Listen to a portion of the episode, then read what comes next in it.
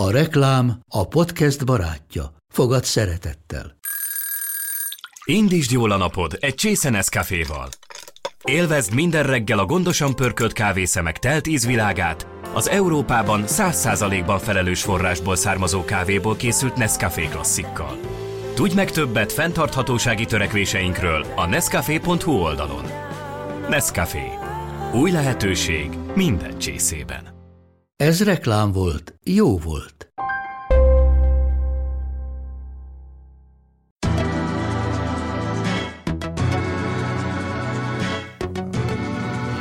Akkor igazából el is kezdhetjük. Sziasztok, ez itt a Kult Rovat, az Index Kultúra rovatának rendszeresen jelentkező podcastja. A beszélgető társam most, vagyis műsorvezető társam, pontosabban most Kalas Györgyi. Hello.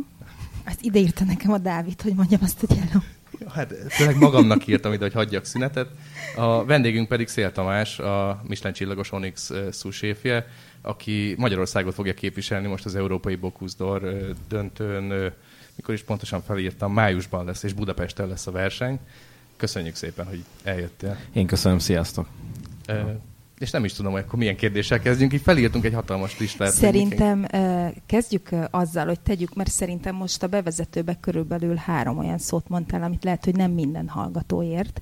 Tehát akkor kezdjük azzal, hogy ezeket tisztába tesszük, mert ugye mondott egy olyat a Dávid, hogy Boküzdor, meg mondott olyat, hogy Michelin csillag, meg Suséf.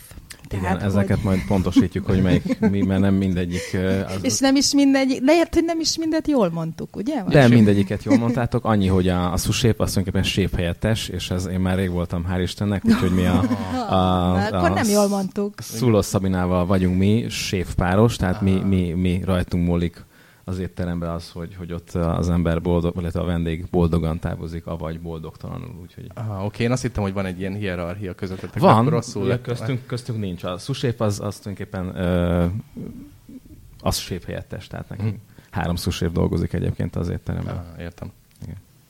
Tehát te, ti most már a Szabinával akkor ö, teljesen egyenrangú páros vagytok, de Így van. amikor az Onyx Michelin csillagot kapott még, akkor a Szabina volt ugye a Ö, vezetőség. 2011-ben kaptunk Michelin csillagot, és ö, tulajdonképpen a, amikor az Onyx megnyílt, ez 2007-ben volt, akkor, akkor én azt a szép feladatot kaptam, hogy, hogy, hogy én próbáljam az éttermet kreatív vonalon vezetni, tehát hogyha kialakul az arculatunk, akkor, akkor én legyek a feje.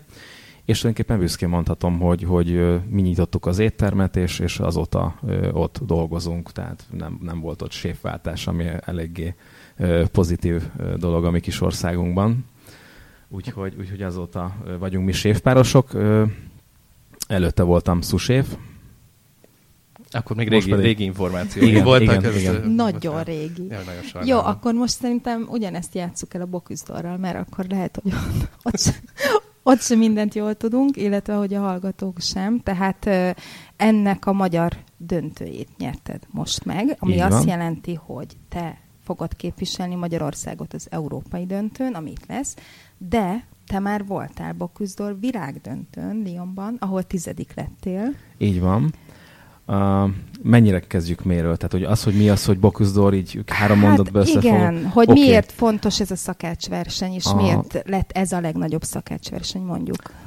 Bocuse d'Or az a világ legjelentősebb, legnévosabb, és egyben a leges, legnehezebb szakácsversenye. Én mindig a Forma 1-hez szoktam hasonlítani, és hogyha a szabályrendszerét nézzük, akkor tulajdonképpen a Forma 1 szabályrendszeréhez szoktam hasonlítani.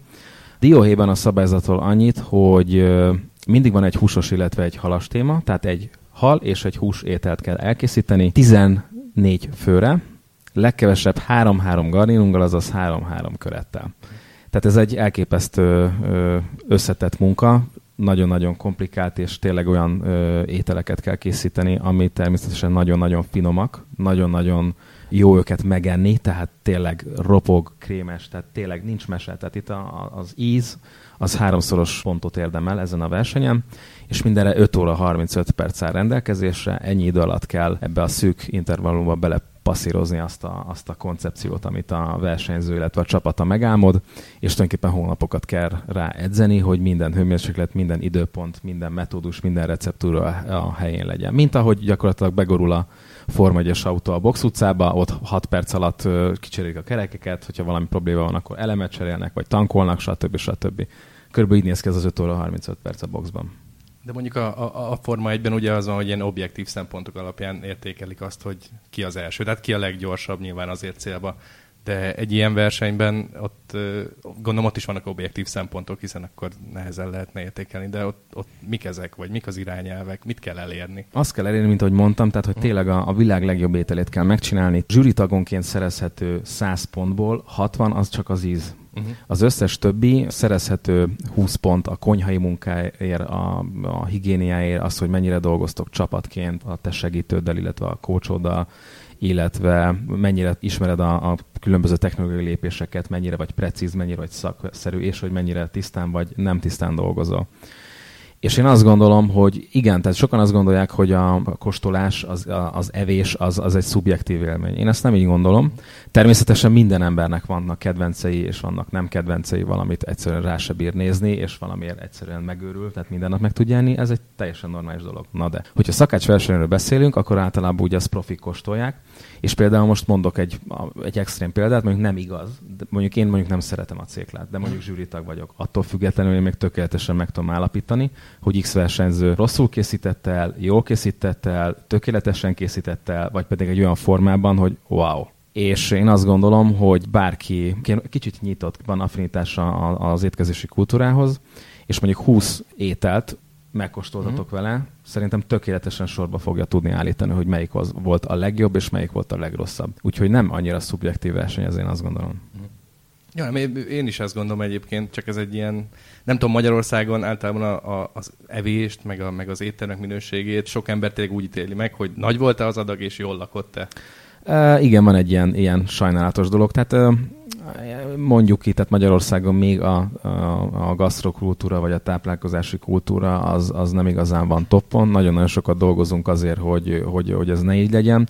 Illetve hát a piacokon is, meg, meg gyakorlatilag bárhol, ahol, ahol alapanyagot lehet vásárolni, tehát abszolút pozitív a, a változás, és ugye a mai világ, és ugye a, az egyszerűség, illetve a, az, az egészséges és finom, jó minőségű alapanyagok irányába mozdul.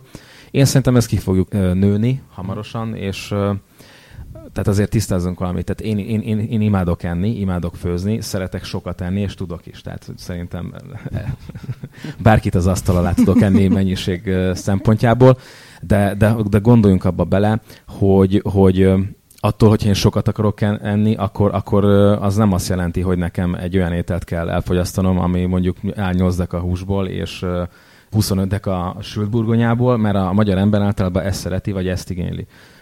Mondjuk, hogyha egy kicsit az ember gondolkodik, vagy észszerűen próbálnak táplálkozni, akkor mondjuk a burgonya mennyiséget levesz, és mondjuk inkább húsból eszik meg 15 vagy 17 dekagrammot mondjuk például. Ez, ez egy ilyen átlagos mm. éttermi adagnak mm. mondható.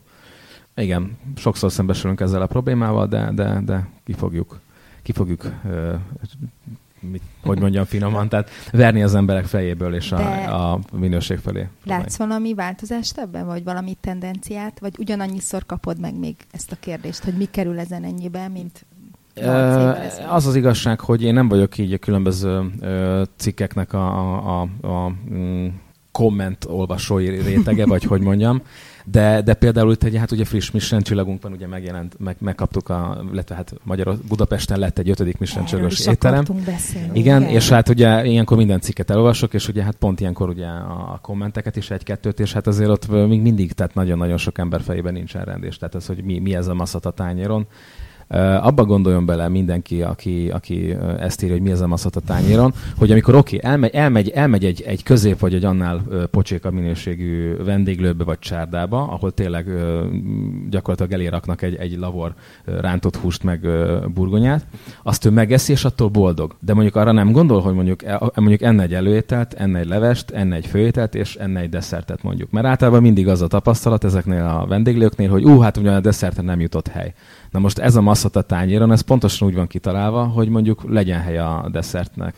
És hogyha a desszert elfogy, akkor utána pont ugyanazt az, azt az érzést érzi, mint amikor az egy darab ö, főételt megeszi. Na de hát ö, öt fogásért sokkal többet kell fizetni, ugye, mint egyért. És ha egyel is jól lehet lakni, akkor... Hát uh, igen, ez egy olyan dolog, amivel nem tudok vitatkozni, de azért azt uh, én százszerzékosan biztos vagyok abban, hogy Magyarországon nem csak az a probléma, hogy, hogy, hogy a pénztárca mérete és annak tartalma, hanem, hanem igenis egy kulturális igény. Érdekes módon, hogyha mondjuk ide jön egy ECDC, vagy egy Madonna, vagy egy, egy mondjatok Depes mód, vagy bárki, yeah. hát azok általában teltházas koncerteket szoktak adni, ja, és egy ilyen koncertjed is ilyen mennyi 20-tól egészen fölfele mozognak, tehát akkor nem értem, hogy ha valaki mondjuk arra szánja az időt, hogy, hogy még szombaton nem megy a családdal vacsorázni, akkor mondjuk, hogy 20-30%-kal nem hajlandó többet fizetni azért, hogy még jobbat tegyen, és még többféle ízt kóstoljon. Tehát ezt én ezeket a dolgokat nem tudom megérteni. És nem is akarom, már bocsánat.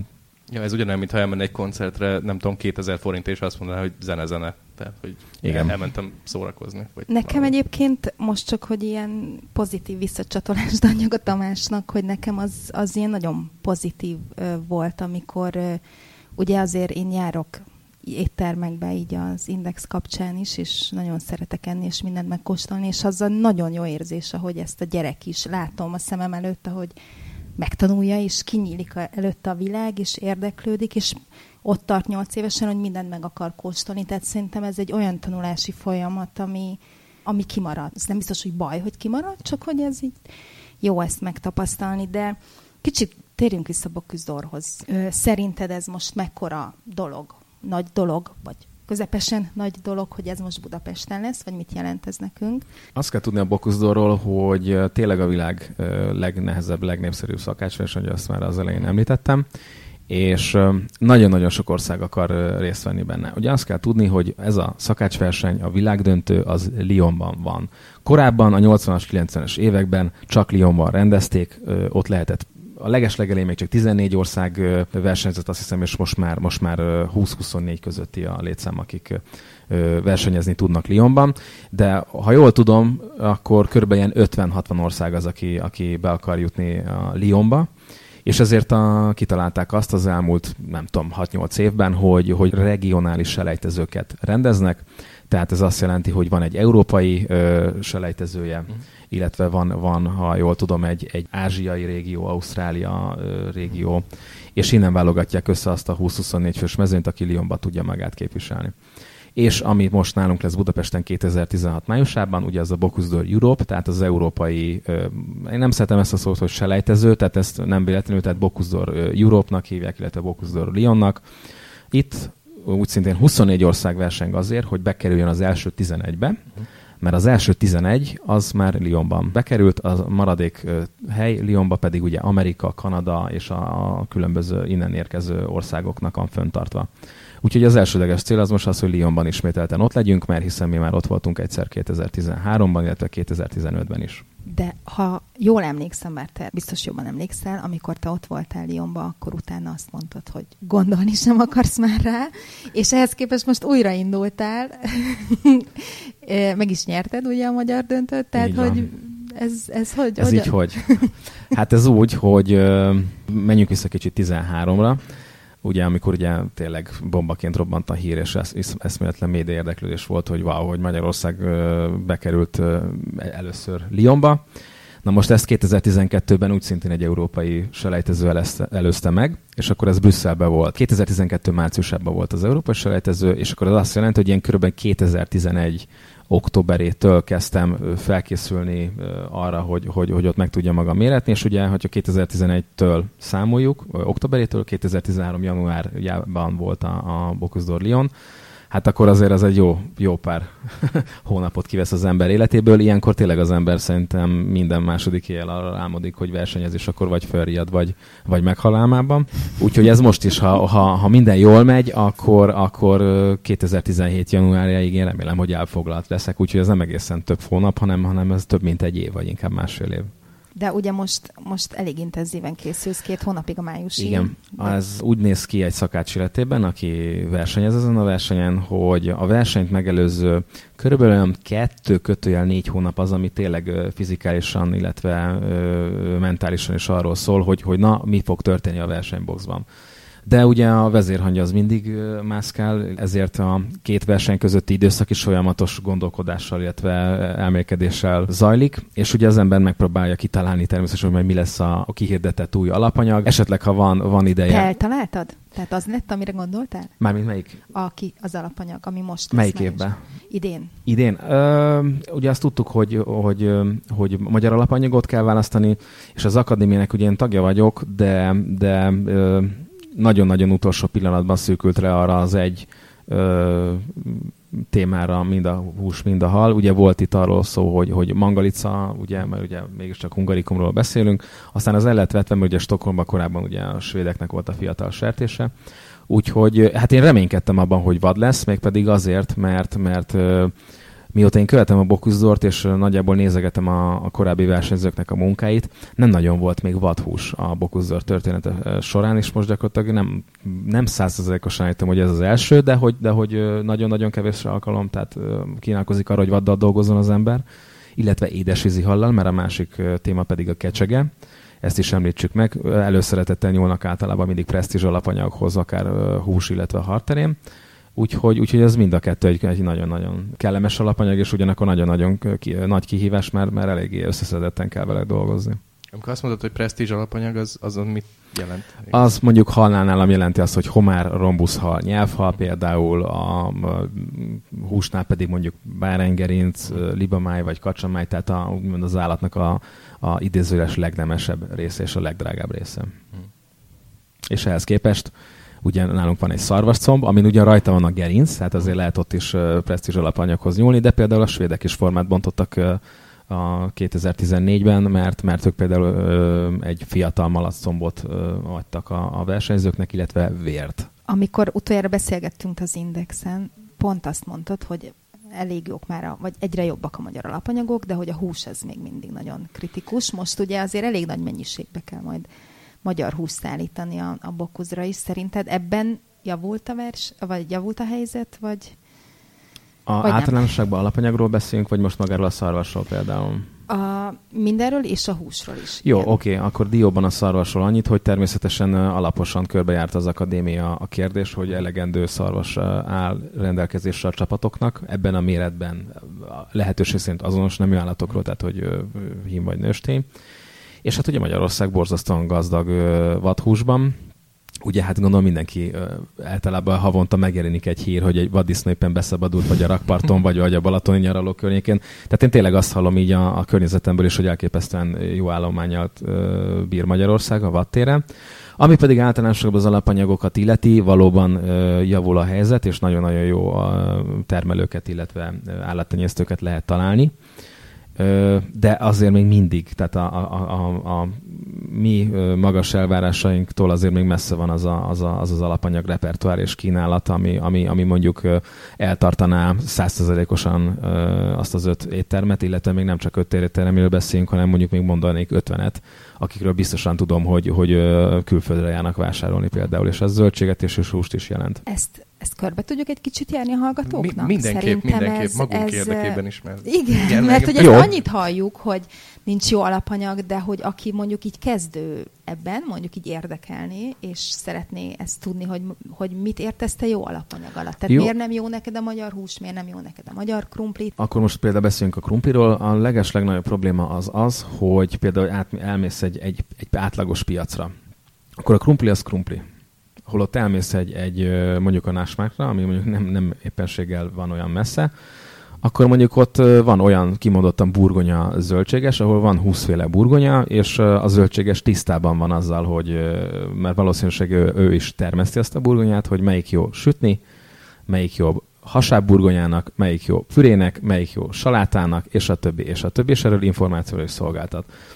Úgyhogy most ezt nem azt mondom, például tudunk mi is burgonyát venni magyar termelőtől, aki tökéletesen tisztában van vele, nagyon-nagyon jó fajtákat árul, nagyon-nagyon jó tejtermékeket tudunk venni, nagyon-nagyon jó szárnyashoz hozzá lehet jutni, hozzá lehet jutni egész elfogadható marhahúshoz, és sorolhatnám a sertést, tehát gyakorlatilag minden. A probléma az az, hogyha mondjuk egy tényleg egy érdeklődő, feltörekvő háziasszony, aki, aki tényleg szeretne igen, jót alkotni, ha te mondjuk, megy, mondjuk beszéljünk egy gulyásleves, mondjuk te otthon akarsz egy gulyásleves főzni, és mondjuk te ahhoz keresed a legjobb burgonyát, legjobb marhahúst, mit tudom én, legjobb hagymát, legjobb fűszerpaprikát, akkor neked mondjuk lehet, hogy egy egész napot rá kell arra szánni, meg a várost a, hogy szokták ezt mondani, nyakadba venni, vagy a lábadat? Ja, vagy? nyakadba, ja. Igen. Igen, hogy, hogy te mondjuk tényleg utána járjál azoknak az alapanyagoknak. Tehát nem általános az, hogy hogy mondjuk X bevásárolt csarnok, vagy X piacon, te tudjál választani. Tehát te el tud dönteni azt, hogy oké, okay, nem tettem meg, vagy nem akarom már most éppenséggel, nem, de, de veszek egy olcsóbb kategóriát csíkét, de, de legyen ott mellette top minőségű is. És ezek általában mindig ezek a, ezek a termelők, illetve ezek a presztízs, nem presztízs alapanyagok, az más Tehát ezek a jó minőségű prémium alapanyagok, ezek mindig el vannak dugva a sorok között, különböző helyeken, különböző beszerzési forrásoknál. És ez szerintem nagyon-nagyon nincsen rendben így. De például mondok egy másik kiragadott példát, gyakorlatilag folyamatosan küzdünk például a szezonban azzal, hogy, hogy nekem egy tényleges zsenge, roppanos, jőzi, édes zöldborsót tudjak venni ezt mai napig gyakorlatilag külföldről vagyunk kénytelenek beszerezni, mert gyakorlatilag, tehát akármilyen piacra megyünk, vagy, vagy bárhonnan próbálunk, tehát nincsen például jó minőségű zöldborsó, nincsen bab, és a többi, és a többi. Ezt akartam is kérdezni egyébként, mondtad, hogy piacra mentek, hogy hogy, hogy képzeljük el az alapanyagok beszerzését. Tehát ti jártok, vagy hozzátok jönnek a termelők, vagy ti folyamatosan Ö, Gyakorlatilag kerestek? minden lehetséges módon. Azt kell tudni, hogy, hogy mi az Onyx-ban, tehát a, azról is beszélünk, tehát, hogy minőségi alapanyag, minőségi alapanyag, ugye szeretjük hangoztatni, de beszéljünk a mennyiségekről. Tehát az, hogy mondjuk egy étterem mondjuk gazdaságosan működik, az azt jelenti, mondjuk például az Onyx esetében, hogy mondjuk minden délben és minden este telt ház van. Ez most X vendéget jelent, tehát egy napi kötőjel, tehát egy napi ö, 80 kötőjel 100 vendéget jelent az Onyx életében.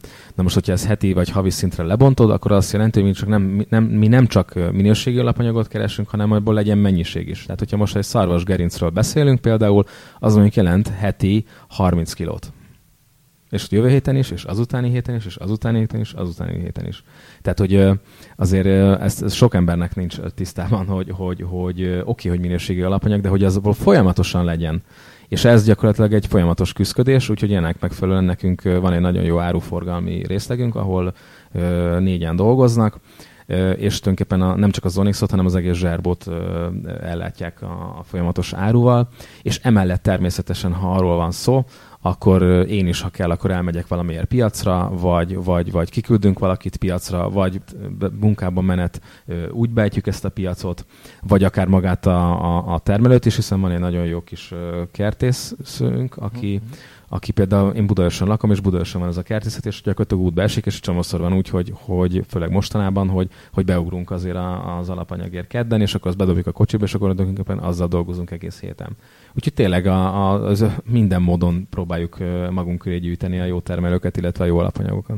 És mondasz egy jó piacot akkor, ha már, ha már itt a, Mondok, nekem, mint feltörekvő ház. Na most a jó piacot gyakorlatilag szerintem mm, nem tudom, mennyire reklámozzunk, de, de mm, minden piacon van valami kis kincs, én azt gondolom. Mm. Úgyhogy én nagyon sokáig például a, a, a Fehérvári út környékén raktam, és nekem tökéletes volt bizonyos dolgokhoz a, a Fehérvári úti piac is. Jó volt a, a Lehel piac is bizonyos dolgokhoz, annélkül, hogy bárkit megbántanék, oké, okay, a nagycsarnok is valamire jó volt, úgy, hogy, hogy ott is tudjunk vásárolni. Vannak minden piacon tényleg értékes ö, alapanyagok, csak amit elmondtam, hogy ha tényleg egy ételre koncentrálsz, mondjuk, ami minél több összetevő, annál több helyre kell elmenned sajnos. Akkor bejelentették az alapanyagot, akkor neked már így el is kezd dolgozni a fejedben, hogy ú, akkor ebből ezt fogom készíteni, vagy ezt, ezt hogyan képzeljük el, hogy mondjuk onnantól, hogy most megnyerted ezt a magyar döntőt, ugye van két hónap májusig, hogyan áll össze az étel, amivel indulsz? Tudom, hogy erről nem lehet mindent elmondani, meg egy csomó minden ezzel kapcsolatban így nyilván titkos, hogy pontosan mivel indulsz, de hogy amit, amit lehet, azt azért mondjál nekünk. Oké, okay, uh, tulajdonképpen minden szakács uh, szerintem egy rugóra jár az agya, és vannak ugye klasszikus összefüggések, klasszikus párosítások. És mikor ugye először hallottam azt, hogy kecsege, illetve szarvasborjú, akkor biztos, hogy már abban a pillanatban az a, az a, az a gerinc, az a vonal, amit én szeretnék csinálni, ugye az az embernek az eszébe jut. Tehát most mondok tök egyszerű dolgot, szarvasborjú. Esetében ugye szarvasborjú. okay, két dolog, ami kapásból eszembe jutott gyakorlatilag, cékla és véres hurka uh-huh. például. És ez gyakorlatilag szerepelt is. A, a kecsege kapcsán ott volt egy kis kérdőjel, mert nem igazán ismertem ezt a halat korábban, hiszen kereskedelmi forgalomban abszolút nem kapható, nem volt kapható, majd szerintem hamarosan lesz egyébként. Nem volt tapasztalatom ezzel a hallal, és mikor ugye az első próbasütések zajlottak belőle, ugye akkor, akkor tudatosult bennem, hogy hát ez egy nagyon-nagyon masszív hússzerkezetű hal, nagyon-nagyon gazdag, a, aromás az íze alkalmanként, hogyha rosszul van elkészítve, filézve, akkor, akkor hajlamos egy ilyen nagyon kellemetlen iszapízre is.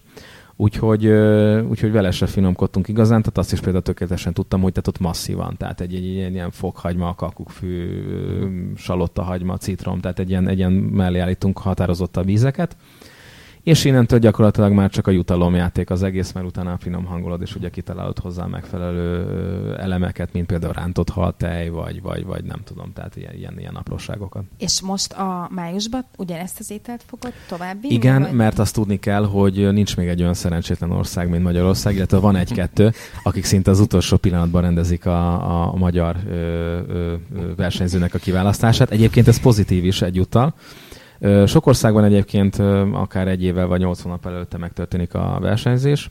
De, de ez... akkor itt nálunk miért nem? Azért egyébként ez teljesen jól jött ki nálunk, mert a, nem tudok pontos uh, dátumokat, mert nem igazán ezzel voltam elfoglalva az elmúlt pár hónapban, de mondjuk amikor kiderült ugye, hogy Budapesten lesz a, a, a Bocuse Europe, majd utána több hónap rá kiderült, uh, ki lett hirdetve, hogy mik lesznek a, a, a, az alapanyagok, akkor a, Magyarország meg tudta azokból az ételekből rendezni a magyar selejtezőt, ami majd az Európában is szerepelni fognak. Tehát például más ország, aki korábban rendezte meg a, a, a regionális selejtezőjét, az például lehet, hogy bárányjal vagy lazaccal dolgozott. Tehát mi gyakorlatilag meg tudtuk mutatni azt, hogy mi hogyan állunk, hogyan is képzeljük azt. És én a, februári február 18-ai magyar győzelmemet, én azt annak könyvelem el. Én ezt sokkal korábban, tehát kb. december környékén kezdtem el készülni magára a magyar döntőre. Valójában nem.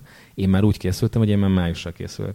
És amit február 18-ában prezentáltam, gyakorlatilag az annak az állapotnak a, a, a, a bemutatása volt. Tehát ez azt jelenti, hogy 100%-ban nem söprünk le semmit az asztalról, ami február 18-án a, a, elhagyta a konyhát, hanem, hanem, hanem azt fejlesztve, javítva, fölturbozva fogjuk prezentálni májusban. Egyébként azt még nem mondtad el, hogy miért indultál újra. Igen, ez tényleg elhangzott ez a kérdés. 2013. januárjában, amikor ugye kijöttem a boxba, akkor tényes való az volt, hogy hát, hogy aki még egyszer a környezetemben kiejti azt a szót, hogy bokuzdor, annak, annak a torkának ugrok. És aztán utána, amikor a Molnár Gáborék ugye kijutottak szintén Lyonba, és ugye hát én elég sokat voltam a, az ő felkészülésük során, és ugye kívülről láttam őket, és, és a hátam közepével nem kívántam azt a munkát, amit ők végeztek, és, és egyszerűen azért folyamatos a fejemben, hogy úristen, hogy ezt egyszer én is valaha meg tudtam csinálni. Tehát ez, sokan nem tudják, hogy ez milyen erőfeszítésre, illetve mennyi munkával jár. De mondd el, mindenképpen. Hát ugye beszéltük Dióhéjban, tehát hogy, hogy két-három intenzív hónap ez a, a maga a verseny napja előtt. Gyakorlatilag ez heti hatnapos munkát jelent. 5 óra 35 percet minden második nap le kell tudni próbálni. Ez mentálisan elképesztő feladat. Tulajdonképpen a, ez olyan, mint a Forma 1-es versenyzőnek a, a visszatérve a Forma 1 ugye tehát ugye a Forma 1-es pilóta bennül az autóba, és körbe-körbe-körbe megy, minden köréből próbál lefaragni, uh-huh. próbálja a leggyorsabb kört elérni, természetesen próbálja meg, megnyerni a versenyt is, de most hogy van egy 80 körös verseny, gyakorlatilag, hogyha a 62. körben kisodródik, akkor vége az egésznek összetörő az autó. Tehát körülbelül így néz ki ez a verseny, tehát elsősorban fizikálisan is, de mentálisan is rendkívül megterhelő úgyhogy, és közben folyamatosan ugye töröd az agyad, győzködöd magad arról, hogy na ez az étel, ez olyan elég jó ízű elég jól néz ki, vajon jó lesz-e, és akkor ugye jönnek a, a barátaid, illetve a séfek ö, kóstolni, és akkor ők ö, véleményezik, akkor egyik füleden be, vagy, vagy a másikon ki, és ugye ezt is szűrni kell, hogy mi az, ami számodra hasznos információ, mi az, ami gyakorlatilag totálisan idegesítő információ. Tehát ez a két-három hónap, ez, ez, ez így telik. Na, szóval ezt én nem kívántam ö, 2014 és 2015-be, de amikor 2015. januárjában Gábori kijöttek a Lyonba a versenyboxból, ugye a 13. helyen végeztek, és akkor, akkor úgy de jó volt ez nekik. Tehát akkor, úgy, akkor egy picit irigyeltem őket, hogy milyen remek dolgom vannak túl. És utána megint jegeltem egy jó pár hónapig ezt a témát, és akkor én tényleg nem akartam Bokuzdóra foglalkozni. Ugye azt már tudtuk, hogy Budapest fogja rendezni, és Budapesttel megtiszteltetés, hogy, hogy házigazdaja lehet ennek a versenynek és körülbelül olyan november-december környékén úgy elkezdett úgy, hogy a fejemben motoszkálni, hát hogy ezt még, még meg kéne egyszer lőni, mert, mert, mert azért tényleg azért tudom tapasztalatból, hogy amikor elmész versenyezni, és mondjuk a saját ágyádból kelsz föl, nem pedig egy szállodának a, az ágyából, ami persze nem aludtál ott egy órát se körülbelül, uh, akkor, akkor az azt jelenti, hogy egy picit lejt a pálya. És hogyha ezt egy kicsit, akkor, akkor most ezt megpróbáljuk uh, kihasználni. Úgyhogy én akkor úgy döntöttem, hogy, hogy élvén a zöld kártya lehetőségével, mert hiszen a, nem csak Magyarországon, hanem az világ összes Bokuzdor Akadémiáján a alapszabály, hogy aki már volt Lyonban, az zöld kártyával rendelkezik, tehát hogyha ő úgy gondolja, akkor különböző selejtező és pályázati folyamatokat kihagyva be tud kerülni egyenesen azok közé, az emberek közé, akikből majd kiválogatják, hogy ki lesz a versenyző. Úgyhogy, úgyhogy én ezt most előttem ezt a zöld kártyámat, remélhetőleg megszerzem a következő zöld kártyát, de azt majd, hogy mi lesz a jövőben a, a versenyzéssel.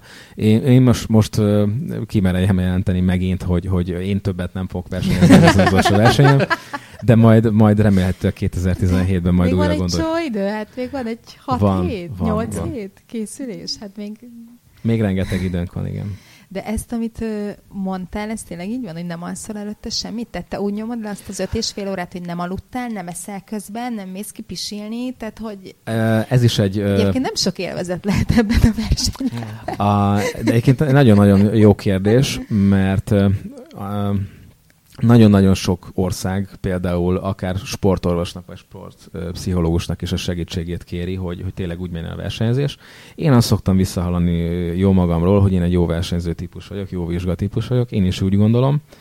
Sőt, azt is, hogy a mostani február 18-ai magyar döntő is szerintem életem egyik legkiegyensúlyozottabb versenye volt, mind a teljesítmény, illetve mind a, a higgadságomat tekintve, hiszen már egyszer megtapasztaltam hasonló körülményeket Úgyhogy hát ez elsősorban az idegeknek a harca is, és azon kívül, hogy mennyire vagy jó séf, mennyire tudsz jó ételt kitalálni, azon is múlik, hogy mennyire stresszeled, avagy nem stresszeled el ezt a versenyt. Úgyhogy a, valóban idegörlő, de az a lényeg, hogy kikapcsolod az egészet, és nem foglalkozzál semmivel, csak a versennyel.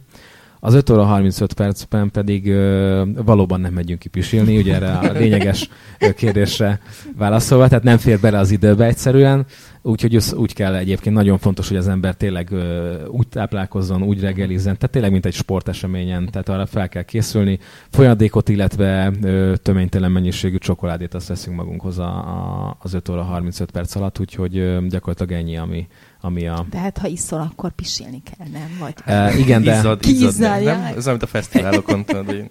Egyébként így van, de azt, aki a szervizben dolgozik, illetve étteremben dolgozik, az, tehát hogy tulajdonképpen, hogyha, vagy aki fut, tehát nem menjünk annyira távol a témán, vagy menjünk távolabb a tévától, tehát ugye a ember ugye a, a visszatartását, az ugye az folyamatosan tudja így koordinálni. Tehát valóban általában kiizadjuk ezt, úgyhogy nem, nem, kell, nem érezzük, hogy pisilnünk kell az 5 35 perc alatt. De aludni szoktál előtte? Egyébként nagyon jól alszom, és az is nagyon fontos, hogy gyakorlatilag az ember ezt a 6 kötőjel 8 órácskáját azt minden nap kialudja.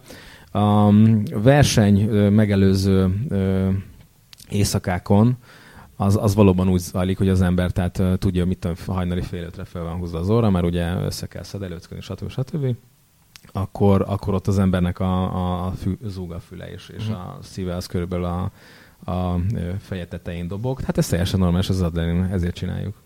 És mondjuk ilyenkor mennyire tudsz odafigyelni a többi versenyzőre? Tehát mondjuk a Forma 1-nél, hogy amikor látod, hogy valaki gyorsabban kereket cserél, ez, ez, ez látod, az... látod, hogy így úristen, valaki gyorsabban posíroz. Itt, itt vagy... nincs visszapillantó a tükör a boxokon. Mm. Én valami szerencsétlen vagy szerencse folytani gyakorlatilag mindig a minden versenyen az utolsók között. Vagy mm. utolsó előtti vagyok, vagy, vagy mindig középtől fölfele.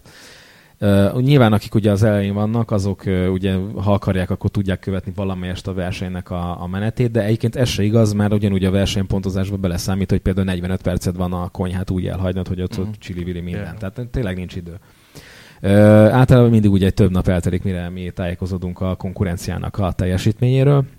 És akkor ott szörüljük le a tanulságokat, úgyhogy nem, tehát semmi információm nincs a versenytársakról verseny közben. Uh-huh. És verseny előtt, mondjuk utána nézel azoknak, vagy, vagy ismered azokat, vagy tudod Ez egy nagyon jó kérdés egyébként, mert ugye például most jelen pillanatban ugye minden európai ö, csapat, ugye, ami készül gőzerővel ugye Budapestre, mert ugye engem is például Facebookon megkerestek a norvég csapat, hogy jönnének Budapest, és ugye már segítsek neki konyhát találni, ahol tudnak készülni a versenyre, meg hogy alapanyagokat honnan szerzünk, hát apukám, hát mondom, gondolod, elmondom meg, hogy, hát, hogy ezért mégiscsak konkurencia, na de viccet félretéve. Meg ne főzzem. Így, így körülbelül, de a viccet félretéve, tehát azért én azt gondolom van egy egészséges sportdiplomácia a csapatok között, és valamelyest úton tartják a kapcsolatot. Például egyébként tök megtisztelő volt, hogy a, a svéd csapat például itt voltak a február 18-ai döntőn. Egyrészt ugye megnézték a versenymunkákat, másrészt meg ugye arra kíváncsiak voltak, hogy a magyarok egyáltalán hogy tudnak versenyt rendezni, meg hogy hogy néz ki a helyszín. Úgyhogy ö, találkoztunk is velük, egyébként nagyon szimpatikusak voltak, meg tényleg gratuláltak, meg stb. stb. Úgyhogy ö, nyilván nem mutatunk be ételeket, meg fotókat nem mutogatunk egymásnak, ö, mármint azok a csapatok, akik ugye mm. tartják egymással kapcsolatot, de egyébként én azt gondolom, hogy, hogy, hogy egy teljesen egészséges, pozitív kapcsolat van közöttünk. Mm. Mert ugye azt mondjuk el, ha már itt a csapatot emlegetted, hogy ez nem úgy van, hogy te egyedül csinálod ezt végig. A Bokuzor csapat minden ország esetében ugye négy főből áll szögezzük le, hogy ez egy egyéni verseny. Egy nagyon igazságtalan verseny, mert általában mindig a versenyző nyeri meg a, a szobrocskát, illetve a versenyző neve marad fönt. Holott a szabályzat az úgy rendelkezik, hogy a versenyzőt a boxban segítheti egy másik szakács, egyetlen kikötés vele kapcsolatban, hogy nem lehet a Lioni döntő időpontjáig 22 évnél idősebb. Tehát egy kezdő szakácsról beszélünk. És akkor itt jön az meg, megint a, egy nagyon-nagyon fontos dolog ehhez a versenyhez, hogy, és ugye megint mondom ismétlen önmagam, hogy egy igazságtalan verseny, mert az 5 35 perc ö, ö, tartalmát, azt tulajdonképpen az 50%-át azt a versenyző teszi ki, a másik 50%-át pedig a segítője. Tehát 50-50 megosztjuk a munkát, ugyanúgy lehajtott fejjel burcsázok én is, illetve mint a segítőm, és semmivel se dolgozik kevesebbet, vagy semmivel se dolgozik kevésbé szakszerűbb mozdulatokat, hiszen fel vannak osztva szigorúan a feladatok, mindenkinek megvan a maga feladata. Úgyhogy így áll egy, egy vers, tehát így néz ki egy versenybox, ugye benn van a versenyző a segítője, és akkor a másik kettő fő, az pedig az egyik a úgynevezett tréner, vagy hivatalos nevén coach, aki szintén a versenyzőket segíti, de csak verbálisan, tehát ő fizikálisan semmihez nem nyúlhat hozzá, tehát tényleg egy tányér se érinthet meg. Ő a boxon kívül tartózkodik, háttal a nézőseregnek, illetve szemben a versenyzőkkel, és tulajdonképpen ő az, mint egy karmester, aki figyel arra, hogy minden időbe történjen, minden megtörténjen, amiben van tervezve, tehát van egy forgatókönyv, hogy kinek mi a feladata, hogyha valaki végzett, akkor azt szépen lehúzza, hogy ez megvan, és természetesen ellenőrzi is azt, hogy az megfelelő minőségben lett -e, nem lett -e elnagyolva, és hogyha arról van szó, akkor újra csináltatja, vagy szól, hogy na azt azért még egyszer, vagy kisebbre, vagy nagyobbra, vagy stb. stb. Úgyhogy ez a kód szerepe. És akkor a negyedik ö, tagnak a, a legszerencsésebb, meg leghálásabb a feladata, neki kóstolni kell. Ugyanis a, minden, a zsűri az úgy áll föl, hogy minden ország delegál egy zsűritagot, tehát a 24 versenyző ö, országnak 24 különböző nemzetiségű zsűri tagja van. És akkor így összeáll a kép, így néz ki egy csapat, így néz ki egy Bokuszdor. Azt tudod, hogy Magyarországról ki lesz a zsűri Hogyne, tag? hogyne, hogyne. Természetesen a Szuló Szabina, uh-huh. az én párom. Tehát úgy magyarán a, a, az Onyxnak a séf párosának a két tagja alkotja a négy fős csapatnak két tagját. Ugye Szabó Kevin másik legfontosabb, az én versenyzőtársam, az én komim, hát aki hogy, hogy nem véletlen, de három éve szintén Onyxos, illetve a Fonberg Frici, akiről azt kell tudni, hogy ugye a Gáborékat ugye úgy szintén menedzselte, azaz coachkodta 2015-ben Lyonban, úgyhogy neki is van tapasztalata, nekem is van tapasztalatom, úgyhogy, úgyhogy egy nagyon izgalmas verseny elé nézünk 16 májusában. Mm. Szerintem kanyarodjunk el egy okay. másik téma felé, és uh, igazából a versenyről feléd. Hogy kerültél erre a pályára, vagy mi volt az, ami elindított ebben az egészben? Nagyon-nagyon sok összetevő indított erre a, a témára, és ugye például itt egy nagyon jó példa volt arra, hogy, hogy uh, ugye említetted, hogy, hogy, hogy ugye a gyerekkorban az, hogy, hogy mi az, amit magába szív a konyhából, illetve a, a, a szülők asztalától, tehát hogy hogyan szocializálódik. És azt kell tudni, hogy én egy elképesztő rosszevő gyerek voltam egészen sokáig, körülbelül 8-10 éves koromig, tehát ez a tipikus hisztis válogatós gyerek, tehát a fúj gomba, fúj hús, fúj hmm. izé, minden, ami zöld, vagy akármicsoda. És, de ugyanakkor a, a, az anyukám is, illetve a nagyszülők is fantasztikusan főztek, és nagyon-nagyon színesen ö, ö, főztek, tehát nagyon-nagyon tág volt az a repertoár, amiből ö, válogattunk. Anyukám eléggé kreatív is volt, tehát simán hozzányúlt olyan dolgokhoz, ami, ami, amit más halandó embernek, tehát elképzelhetetlen. Tehát például te, te, szomszéd bácsi például a postagalambokat tenyésztett, felszámolta az állományát, és akkor több itt két hónapon keresztül csak galambeves, meg galam, galamsültet ettünk. Illetve volt egy egy kósza próbálkozásom, és ezt egyébként több interjúban el szoktam sütni, de, de volt egy olyan, ugye, hogy ugye tévé, meg ugye megjelentek a kábe, 90-es évekről beszélünk, ugye kábetélő, stb. és ugye főzőműsorok, és úristen, ezért, stb. francia csiga. Hú, hát hogy tök jó éti ez milyen sok van itt. És akkor például szedtem egy, egy raheddi éti csigát, ugye, akkor ugye utána néztünk, hogy ezt hogyan lehet elkészíteni, és például tök jó csigát ettünk Na most ezt a mai világban, tehát ezt azért szerintem elég, elég kevés család gondolja komolyan, és azért hozzáteszem, tehát, hogy egyáltalán nem, nem gazdag családból származom, sőt, anyukám mindig azt szoktam mondani, hogy szegények vagyunk, de jól élünk, tehát mi soha nem spóroltunk így a, a, az étkezésem. Én a, a, ezt úgy kb. 20 és 30 évem között jöttem rá arra, hogy basszus, én ennek, ennek köszönhetek tök sok mindent, hogy, hogy én otthon nagyon-nagyon sok mindent kóstolhattam. Uh-huh. Finyáztam persze, fúj, ezt most nem eszem meg, vagy valami, de, de ugyanakkor belém szívódott az, hogy gyakorlatilag tényleg színes volt az a repertoár, ami otthon fogadott engem minden mhm. ebédnél, illetve vacsoránál. Tehát ez volt az egyik. A másik az az szintén a 90-es évek közepe környéke, szomszédok, a szomszéd utcából rengeteg, rengeteg, hát volt három olyan család, akinek ugye vendéglátós volt a, a sarja, és hát ugye akkor elképesztő sik volt Németországban dolgozni, meg különböző tengerjáró luxus sajokon, baromi jól lehetett keresni, és ugye ezek a fiatalok ugye hazajöttek, tele voltak lóvéval, ugye nyitottak egy-egy családi éttermet ugye a környéken, ugye ami ott azért eléggé ö, sokat jártunk ugye a családdal, és akkor azt láttam, hogy 20 éves, vagy 20 akár is fiatal ember fehér szakácsolában van, és, és a saját üzletét csinálja, uh-huh. és jól keres. Uh-huh. És ez volt a másik, hogy akkor, akkor hoppá, hogy akkor, akkor ezt így meg kéne próbálni. Természetesen figyeltem 16 éves koromig arra, hogy még véletlenül se lisztezzem össze a kezem, vagy nyúljak olajba, tehát anyuka szépen kiszolgált ugyanúgy, és akkor ugye én akkor kezdtem el igazából főzni, tanulni, amikor ugye elkezdődtek a, a gyakorlatok, illetve hát ugye a, a maga a középiskola. Ö, és tulajdonképpen hát így kinőtte magát a dolog az elmúlt, hát most már lassan 20 évben. Én erre a középiskolára nagyon kíváncsi vagyok egyébként, hogy... hogy Az egy nagyon-nagyon múris időszak volt így a, a, a ö, utólag visszatekintve, de elképesztően gyöt, gyötrelmem is. Tehát én, én öt évet jártam technikumba, uh-huh egy, egy nagyon kemény időszak volt. Ugye akkor azt, hogy nem annyira érzékeltük, hogy gyakorlatilag az oktatás színvonala nem feltétlenül alkalmas arra, hogy, hogy mi ott ütőképes szakácsok legyünk.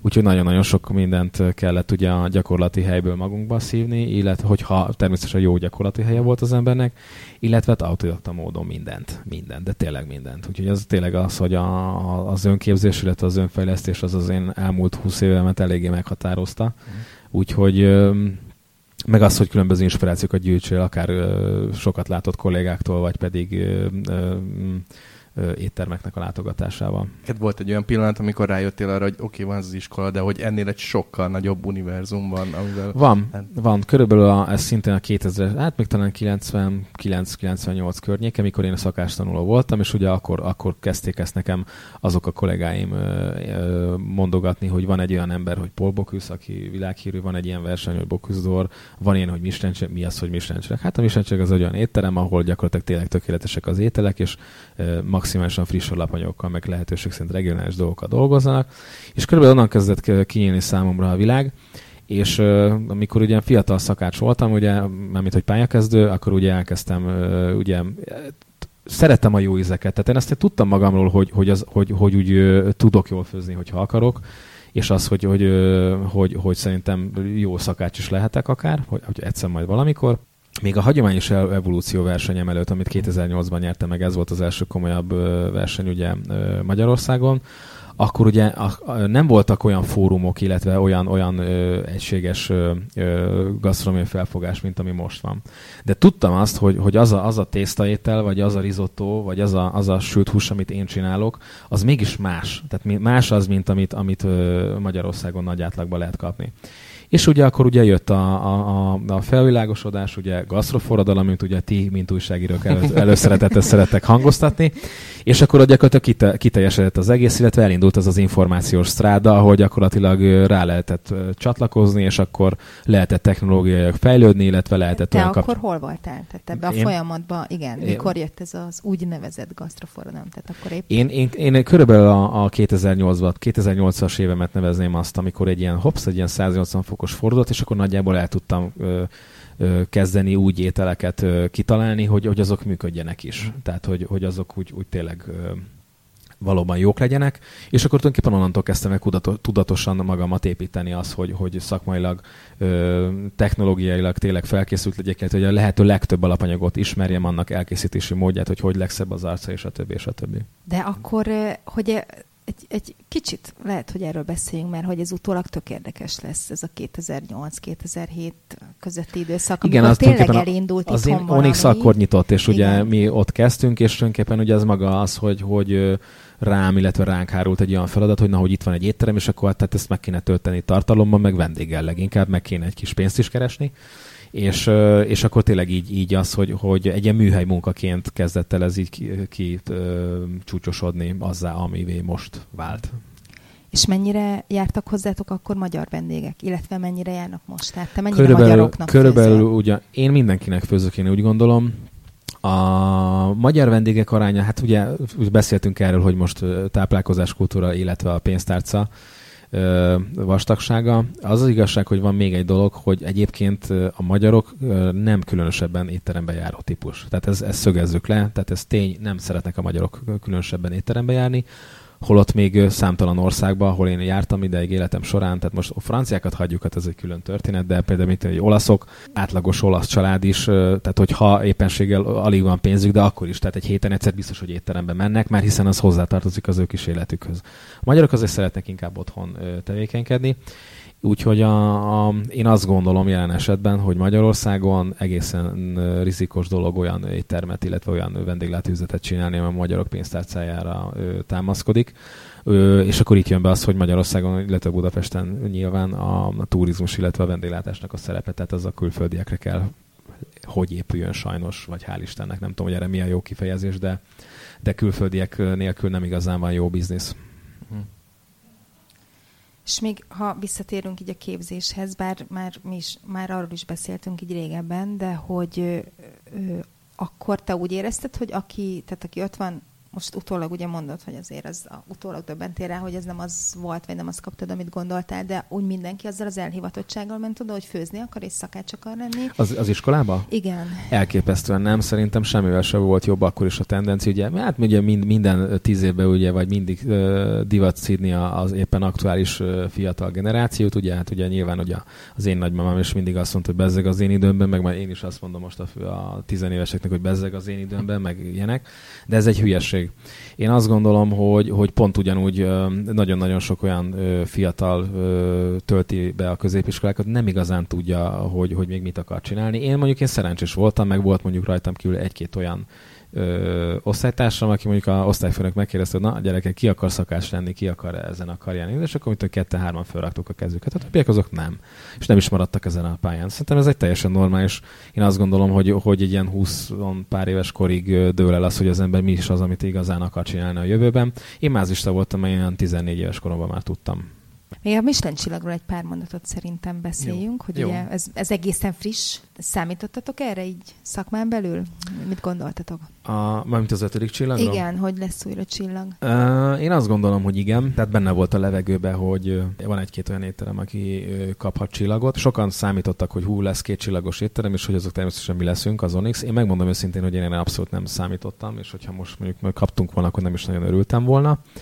Teljesen tök jó dolog, hogy Magyarországon van öt darab egy csillagos étterem, tehát ezzel abszolút a, a régióban vezető gasztrohatalomként vagy- vagyunk számon tartva, tehát ugye, szám, tehát ugye hogyha ide veszük Csehországot, Szlovákiát, illetve Lengyelországot, és a többi, és a többi. De hát az út az még marha hosszú, és hogy a jövőt nézve én ezért bizakodom abban, hogy mondjuk egy három-négy év múlva azért, azért ez a szám még kibővül, illetve lesz két csillagos éttermünk is. És az, a, azt egy pár mondatban elmondod, hogy miért, ö, is fontos az, hogy legyenek itt Michelin csillagos éttermek, tehát az egész magyar gasztronómiára nézve, vagy mit adhat ez? Igen, ez is uh, egy sajnos egy olyan uh, dolog, hogy, hogy a, a Michelin csillagot a, azt az átlag uh, uh, magyar ember, még akik esetleg uh, szeretnek is étterembe járni, hú, hogy ezt egy ilyen elérhetetlen fehérkesztyűs dolognak gondolják, holott ez szó nincsen. Um, egész egyszerűen, tehát ezek olyan éttermek, ahol, ahol tényleg uh, jót lehet uh, enni.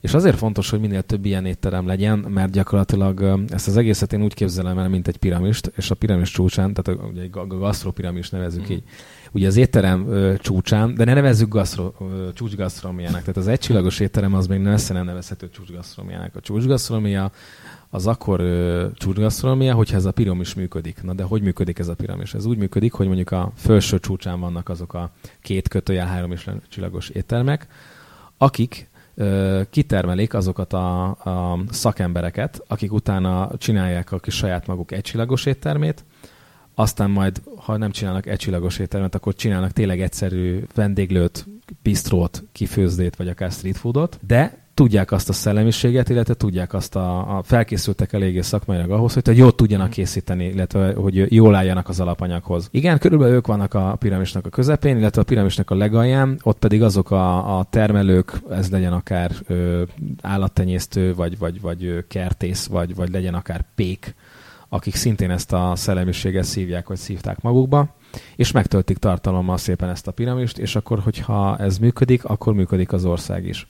Tehát akkor van gasztronómia, akkor valóban van street food, akkor, akkor tényleg valóban van piac, akkor gyakorlatilag minél több Michelin csillagos étterem van, annál inkább szivárog le a jó konyha, jó alapanyag az otthonoknak a háztartásába is, dióhéjban így összefoglalva. De ez tényleg működik? Tehát akik tőletek kiszorulnak mondjuk az Onyxból, vagy kitanulták a szakmát, tehát te azt látod, hogy nyitják a jobbnál hát jobb most helyeket? az, hogy így elég nagyképű dolog lenne ezt iként, hogy akik tőlünk kiszorulnak, mert azért mi azért egy olyan kis országban, olyan kis városban élünk, ahol gyakorlatilag minden étterem folyamatosan szakácsot keres, tényleg ütőképes szakácsot, de, de hál' Istennek nagyon büszke vagyok, és nekem rengeteg olyan kollégám van az elmúlt jó néhány évből, akik bizony sikeres helyet visznek, sikeres helyen dolgoznak, és akár konyhafőnökök is sikeres tényleg jó konyhával megáldott éttermekbe. Úgyhogy ez egy abszolút működő példa, hiszen ez a, ez a működő példa gyakorlatilag tökéletesen jellemző a, a, az összes nyugati országra, tehát akár Németország, Franciaország, de még az északi országokra is abszolút működő dolog. Tehát, hogy ahol működik ez a piramis, ott gyakorlatilag ott, ott tényleg boldogabb az átlagember is. Te itthon csak magatoknál leszel? Vagy jártok el itt Szabinával? Já, járogatunk, járogatunk, de, de ha egyrészt nem, mostanában pláne egy a Bokuzdor kapcsán eléggé kevés az időnk, tehát hogyha éppen otthon vagyunk, akkor inkább arról azzal foglalkozunk, hogy a szemhéjunkat nézzük belülről. de járogatunk. Elsősorban külföldre szeretünk járogatni, ugye inspirációt gyűjteni.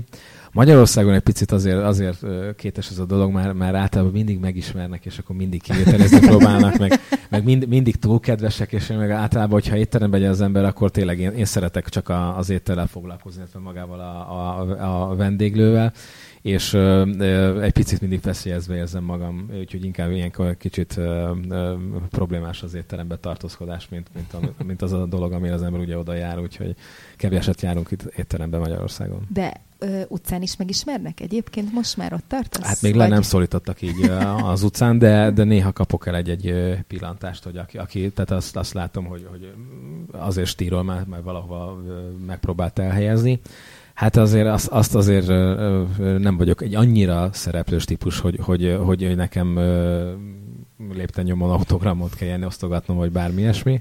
Úgyhogy reméljük, hogy ez így marad ebben az állapotában. De lesz ez az állapot Magyarországon szerinted? Hogy ja, hogy egy séf mondjuk rockstar legyen például? Igen, tehát azért... Hát majd egyszer majd talán biztos, hogy, hogy, hogy megtörténik. Hát ugye azért tudnék itt mondjuk Franciaországban, vagy Igen. bárhol a világon, Igen. akár skandináv olyan neveket mondani, hogy tulajdonképpen három titkárnőn kell átverekedni magad, mint egy, ha egyáltalán eljussz direktbe ahhoz a személyhez, és ez csak egy szakács. Tehát azért ilyen, ez ilyen megtörtént dolog, úgyhogy, úgyhogy hát lehet, hogy egy, egy pár év múlva ez, ez, ez itt is előfordul.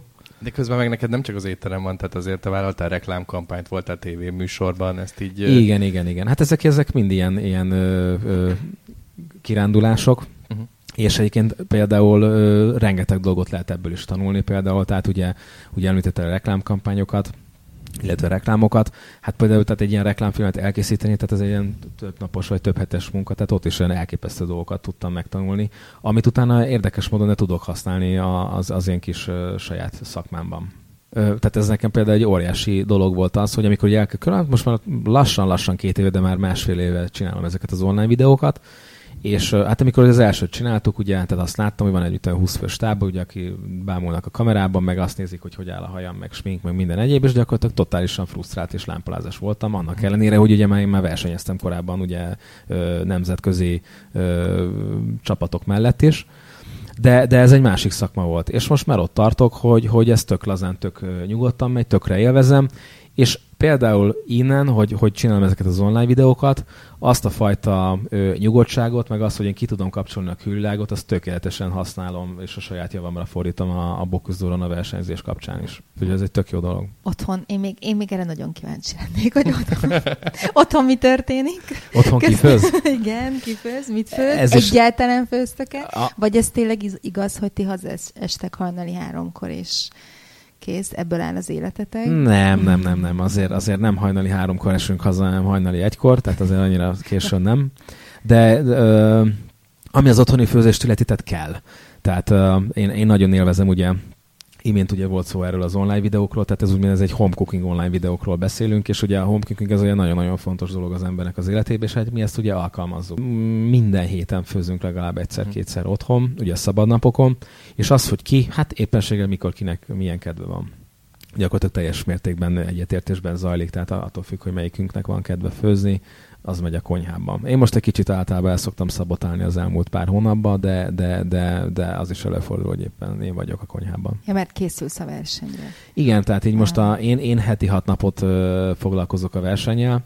Nem igazán van ö, másra időm, hát például most már március közepét írjuk lassan, és hát még a horgász engedélyemet mindig nem tudtam kiváltani, nem tudtam elmenni. Úgyhogy van az egyszem vasárnap, amit kineveztünk ilyen ö, fix ö, pihenőnapnak, hát és akkor ilyenkor ö, általában az van, hogy hogy hát nem kerül el rólam a pizsama, tehát abban vagyok egész nap otthon, mert nincs annyira kedvem főzni.